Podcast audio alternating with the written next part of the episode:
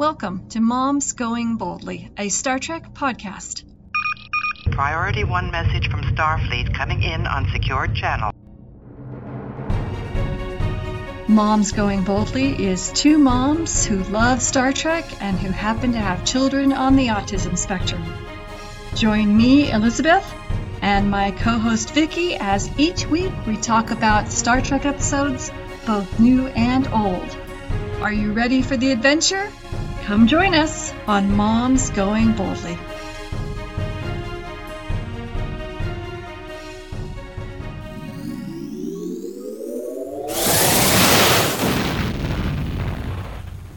And welcome back to Moms Going Boldly, where today we're going to talk about Strange New Worlds, Season 2, Episode 6, Lost in Translation. How are you doing today, Vicki? I'm doing fine. How are you? I'm doing well. Did you enjoy this episode?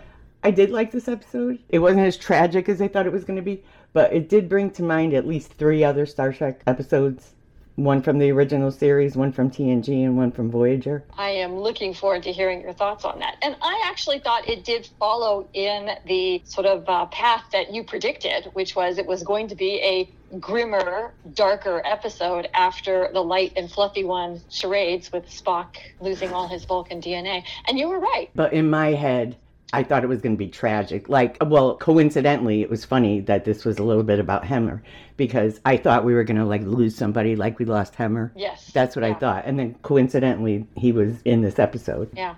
So let me go ahead and read the um, synopsis of this episode from the Memory Alpha fandom wiki. Uhura seems to be the only one who can hear a strange sound. When the noise triggers terrifying hallucinations, she enlists an unlikely assistant to help her track down the source. So we have our crew having come up to a nebula and they're trying to help a dilithium mining station essentially get up and running because it will open up new expanses of territory for Starfleet to explore because they'll have access to dilithium farther away. But the station's been plagued with problems and so they're there to help out. And not too long after they arrive, Laura starts hearing this weird noise sounds an awful lot like um, an episode of Voyager. The noise reminded me of an episode of Voyager where they have these people making funny noises at them and then shooting them.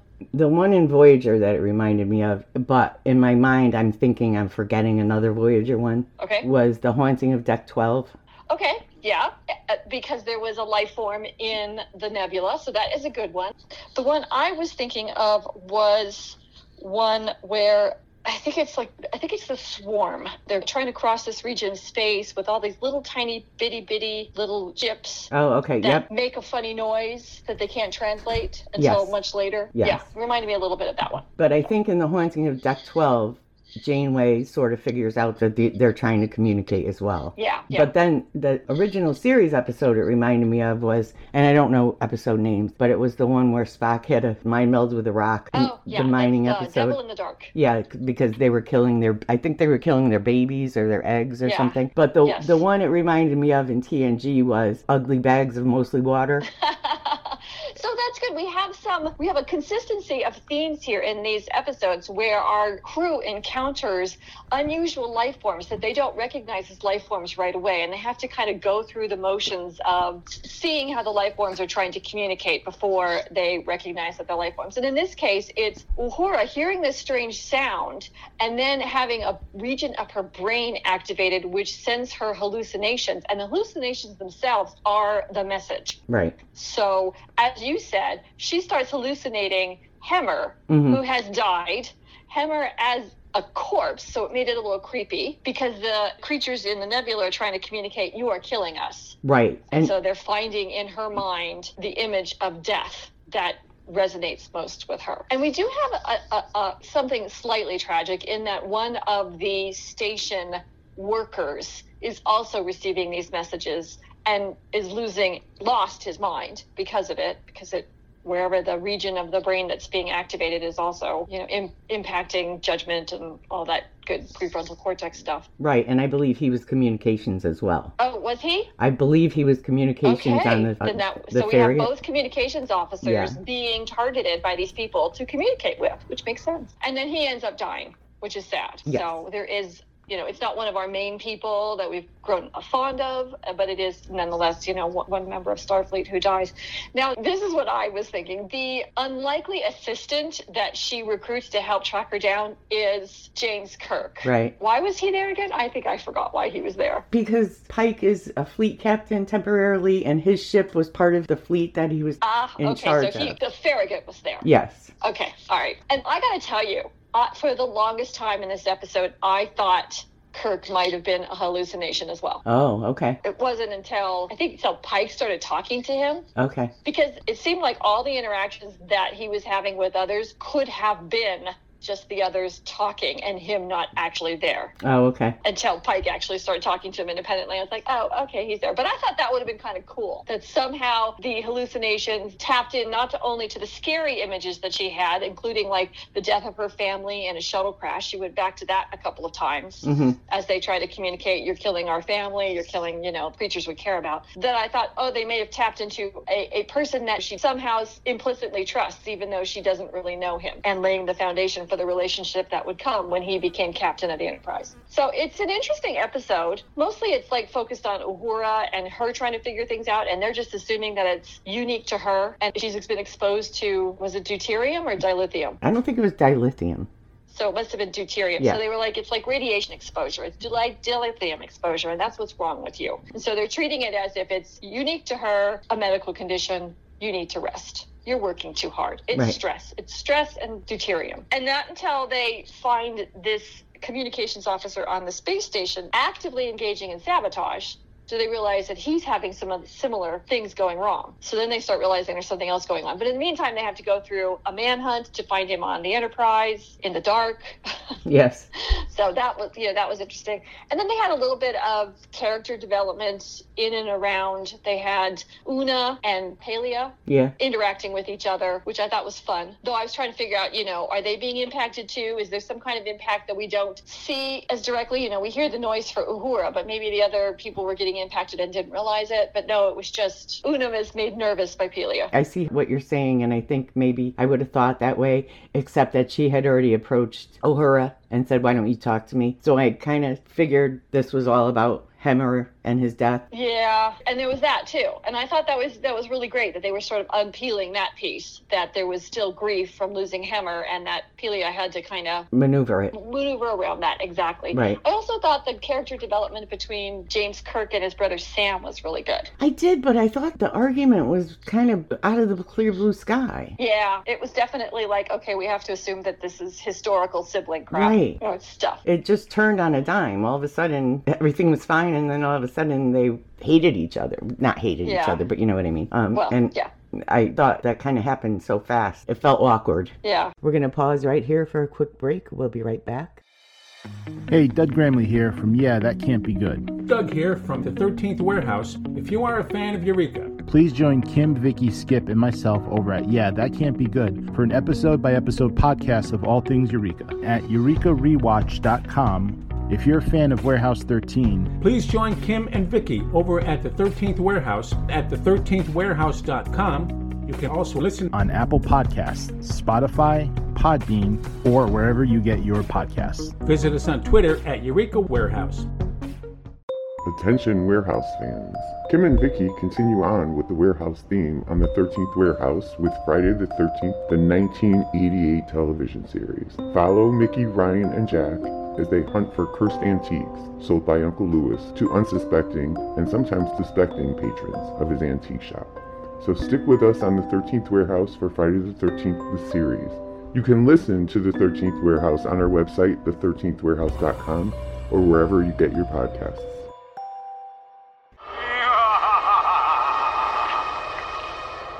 And we're back. And that's pretty much the bulk of the story, I think. Um, th- there was also some character development with Nurse Chapel and Spock. hmm You know, Spock is trying to uh, formalize the relationship, and she's like, "Yeah, maybe not." Right. And I loved what she said about doing the Schrodinger's cat idea. Um, and I'm reading this now from the Memory Alpha website that their relationship existing or not it, if somebody actually sees what's inside the box, the cat might disappear. And it's just, it was just so fascinating to use that analogy for her, like, sort of, I'm not sure I want to commit to this yet. And I think that's it. Uhura finally figures out what's going on, and she tells the captain they have to destroy the refinery because they're killing the life forms in the nebula. And the, the captain does, which I think is was amazing. All the work that they had put into getting that refinery going, and in a second they evacuated it and blew it up. And blew it up. And can they even prove it now? They had to trust one of their officers. I mean, I'm sure. I'm not saying it wasn't. It wasn't happening. But how do they prove that to Starfleet now? And and I guess do they have to? I think is I think question. they might have to if they're blowing up their as. But uh, if the but if the captain says there were life forms there and our presence was injuring them, is that good enough for Starfleet? I think it. I think your question raises some really interesting ideas about how much power captains have and how much trust Starfleet has in them. I mean, I understand how they trust their crew, but he took her word for it and blew up this station. I mean, I like that he trusts his crew that much, but I just found that amazing. Yeah, I loved it. I absolutely loved it. And he did say that if there was blowback, it was on him. So Right. he wasn't like going to let her take, you know, take the fall for it. There was going to be no putting Uhura under the bus. Right, which means he's anticipating a little blowback that somebody's going to Yeah, ask him for, right. for an explanation. Yeah, that was kind of amazing.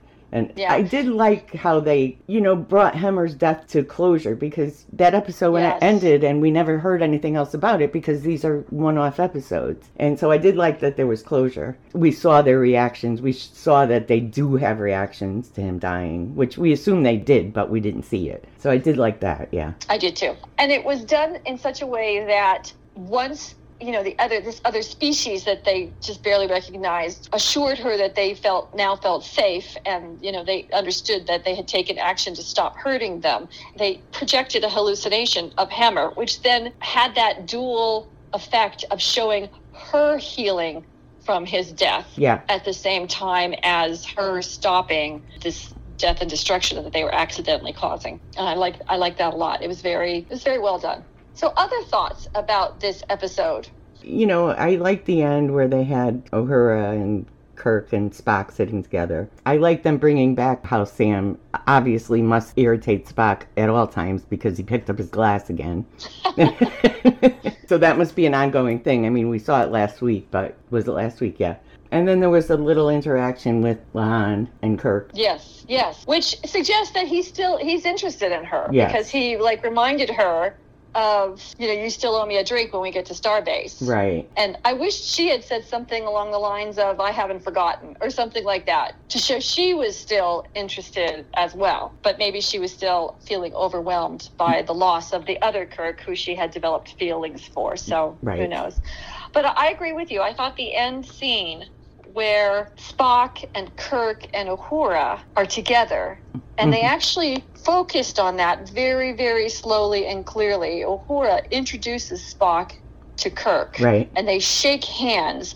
And you get this feeling of you know boom this great friendship has been born. And they do that on purpose with a with a long camera shot on the handshake and then the three of them sitting down together. And i really i liked that i thought okay this is a wonderful way to i don't know celebrate these relationships that we are so invested in from the original series Right. and I'm kind of wondering, well, I mean, we're not going to see it until, if at all, later. You know, this relationship between Jim Kirk and Sam Kirk, we know that he's going to lose Sam in the not too far distant future. Right. You know, what, 15 years? And so I kind of find myself hoping they get their sibling rivalry issues sorted out so that when Sam's life ends, you know, Kirk's not left without having closure for those issues. And Right. Of course, you know, that's not ever discussed in the in the original series, but it makes sense if you've got you know, a Starfleet dad who was ambitious and he has ambitions for his son and his sons take different roads. There's going to be some sibling conflict until mm-hmm. they they work it out. So, I agree with you. It seemed a little sort of out it came out of the blue, but the source of it didn't seem unrealistic. Right. When it was explained, it didn't, but it was kind of abrupt the way that happened. They were all of a sudden in an argument, and I- was like, okay, where did that come from? Exactly. Um, yeah. Exactly. And, you know, speaking of that, just to clarify something from last week when um, we were talking about Nurse Chapel and her unrequited love for Spock, I'm sure that when they wrote the original series episodes, that it was unrequited. But sometimes if it's vague enough, Yes. you could look at things later and whatever what they're doing now could totally fit. Yes, I totally agree. And, you know, it makes sense that perhaps it was still unrequited by the time Kirk becomes captain of the Enterprise because maybe Spock breaks it off. Like you've already theorized, Spock goes through something that makes him, you know, em- more fully embrace him, his Vulcan side, and he breaks off the relationship with Chapel, which then leaves her in a position where the relationship she wanted is still unrequited. So that makes sense. Yeah. What did you think of the idea that um, Una got a C from Pelia, and that's why she was mad at Pelia? I thought that was funny. Yeah. and I thought what Pelia did was really, really gentle and kind. Because she said, I think every time you see me, you are sad because you've lost Hemmer. And I remind you of that loss. But if you want to think it's the sea, you go right ahead. I thought that was very gentle to say, you know, we both know that you're grieving, and when you see me, I remind you of your grief. But if you want to go ahead and just be mad at me because I gave you a C, I am okay with that. And I thought that was just gentle and wise and Yeah. thoughtful. So, anything else that you want to talk about for this episode? No, I liked it. I don't know why I don't have a lot to say about it this week, but I really did like it. I didn't really see any negatives at all. I agree. Um, Yeah. What rating would you give this on a scale of 1 to 10? I'm going to go with an 8.5. Okay, right. I'm going to give it a 7.5 only because I like things being a little bit more upbeat and, you know, having these aliens being killed and then losing the communications officer on the station was a little grim. But that's just personal preference. Right. As far as the quality of the episode, I thought it was a good episode. Like I said, I don't watch the episodes ahead of where we're recording, and I try not to look at things, but sometimes you can't miss a headline, even though I don't Yeah. read it. Is there going to be a musical episode, or is that a joke? I'm hoping it's a joke. I have no idea. I have no idea. I have not heard anything about that, but I'm like you. I don't really pay that much attention to articles and Well, I will after the fact, but uh, yeah, before I watch it, I don't. But I saw that, and I was like, this has to be a joke. I can't.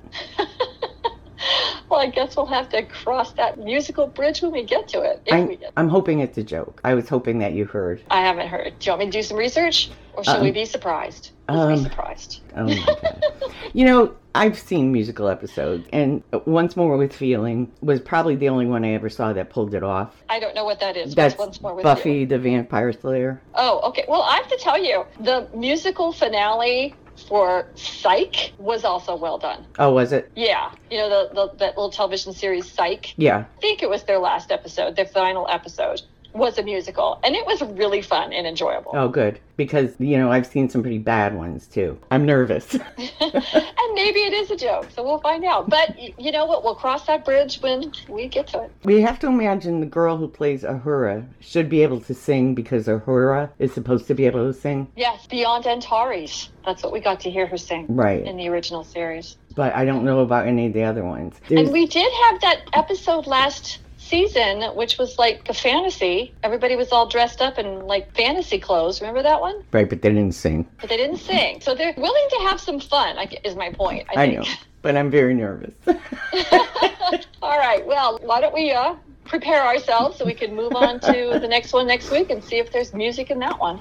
All right. Any other thoughts No. about Lost in Translation? nope, that's it. All right, then we invite our listeners to join us next time as we talk about Strange New Worlds, Season 2, Episode 7 Those Old Scientists. Okay, we'll see you next week. All right, thank you so much. I'll talk to you soon. Bye.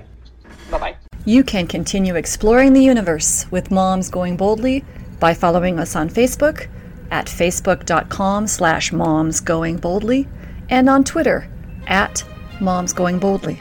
The music used on Moms Going Boldly is Without Limits by Ross Bugden Music.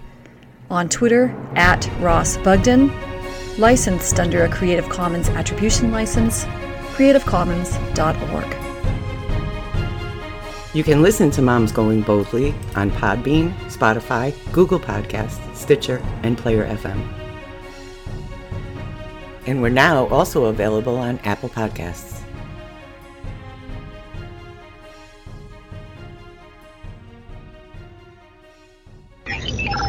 Transfer complete.